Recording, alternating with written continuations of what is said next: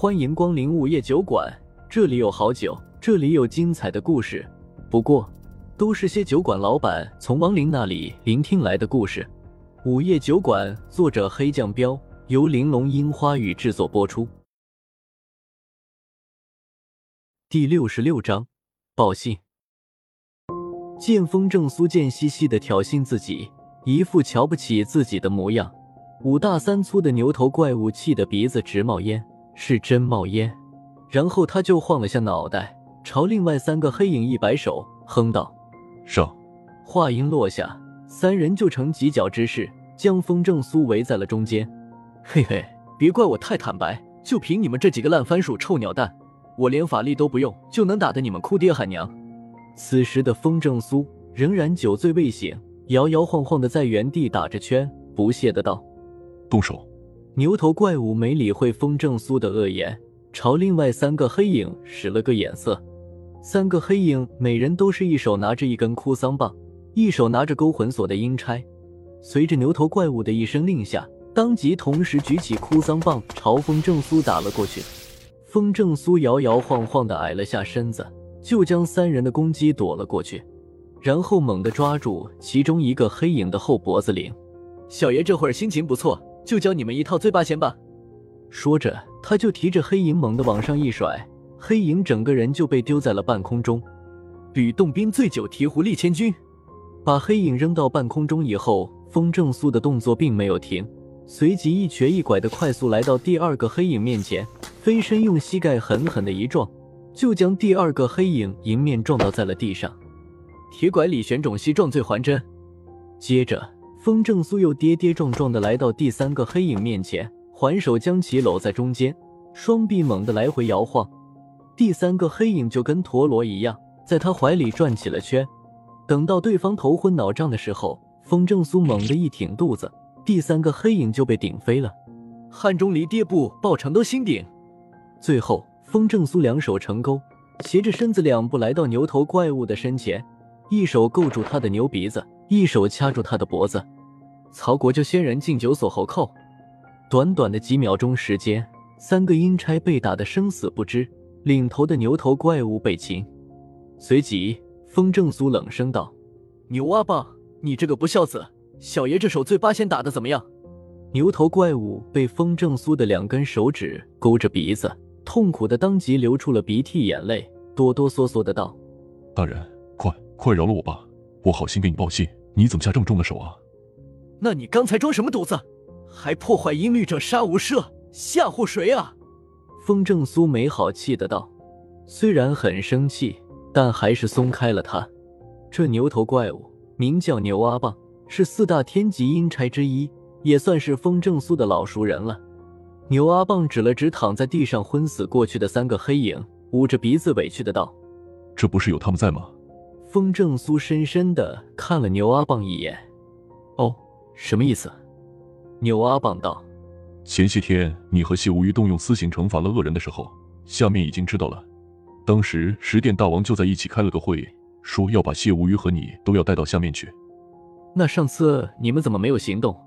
风正苏问。牛阿棒连忙回道：“还不是我家大王给你俩说的情，说是你们杀的人确实罪该万死，虽然破坏了音律，但也有情可原，下不为例就好。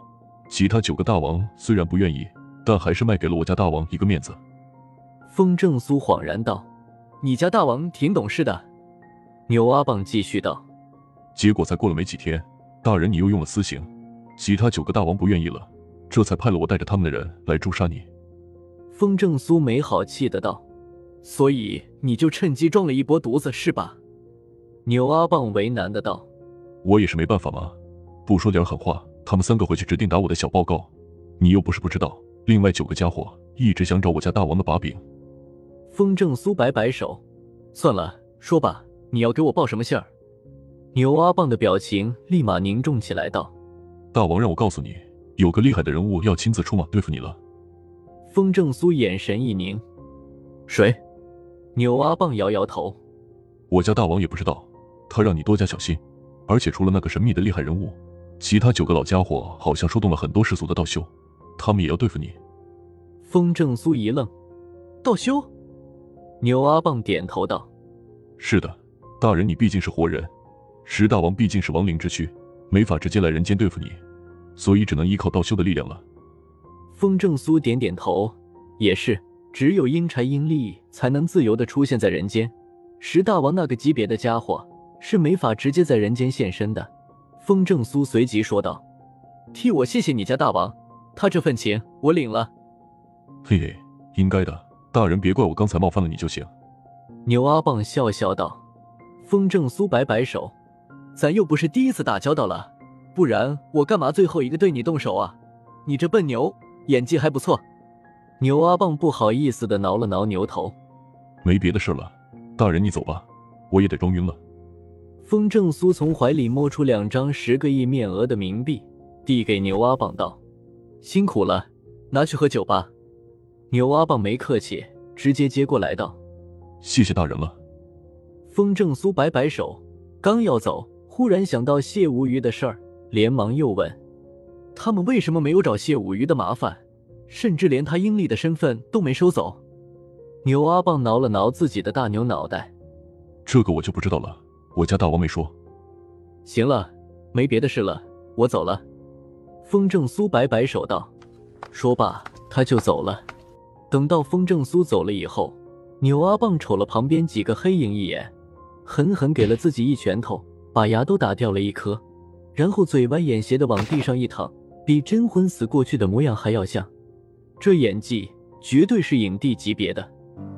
午夜酒馆，谢无鱼和白三娘都在门口等着，中间还有那位小女孩。虽然风正苏没有明确说去干什么，但他们两个心里都明白，所以一直不放心的在门口等着。等看到风正苏回来的时候，才松了一口气。回来了，见风正苏走路摇摇晃晃的。还满身的酒气，白三娘立马紧张的问道：“没事吧？”“没事。”风正苏摆摆手道。谢无鱼闻出了风正苏身上的酒味儿，当下问：“你去恶灵街了？”“嗯。”风正苏嗯了一声，就蹲下身子看着小女孩道：“丫头，你爸妈等下就来接你，你先坐一会儿，叔叔给你拿杯饮料喝吧。”“嗯，谢谢叔叔。”此时的小女孩眼睛已经变黑了，脸色也是白的吓人。听到风正苏的话后，开心的道：“风正苏笑笑，转身就去了吧台。”谢无鱼跟过来，悄声道：“他撑不了多久的，怕是用不了多久，他心中的怨气就会爆发，变成恶灵。”小女孩的模样是从亡灵变恶灵的征兆。惨死的人会因为在极度恐惧之下。暂时忘记生前遭受的折磨，但是那种记忆会逐渐的恢复。等到记忆完全恢复之后，就会因为滔天的怨气直接变成恶灵。风正苏神色复杂的道：“我知道，所以我要让他完全忘记那种悲惨的记忆，让亡灵忘却记忆，只有喝孟婆汤吧。你要带他下去。”谢无鱼皱了皱眉头道：“风正苏摆摆手，不用，那汤我也有。”说着，他就从最里面的柜子里拿出了一个瓷碗，然后又抱出了一口坛子，轻轻打开坛子，里面是纯净的液体，液体无色无味。风正苏直接盛了一碗，然后又把坛子放好。谢无鱼惊讶又好奇的道：“你哪里来的孟婆汤啊？这汤又不是只有他能熬，有配方就行了。”风正苏回道。谢无鱼愕然了一下，呃，服了。你居然连配方都能搞得到！行了，别啰嗦了。风正苏摆摆手，然后直接把碗端到了小女孩面前。喝了吧，喝了它，你爸妈就来接你了。小女孩连连点头，端起碗来就喝。结果刚喝了一口，小脸就变成了苦瓜色。叔叔，这是什么饮料啊？又苦又涩，好难喝。听话哦。风正苏微笑道。小女孩纠结了下，只好皱着眉头强行喝了下去。刚一喝完，她的眼睛就恢复成了正常的颜色。走吧，叔叔带你去个无忧无虑的地方。风正苏暗叹了一口气，牵着小女孩的手就去了仓库。结果刚把小女孩送走，一个满脸凶相的大汉就走进了酒馆。大汉一进门就坐到了门口的位子，然后拍了下桌子。大声吼道：“服务员，上酒！”又到了酒馆打烊时间，下期的故事更精彩，欢迎再次光临本酒馆听故事。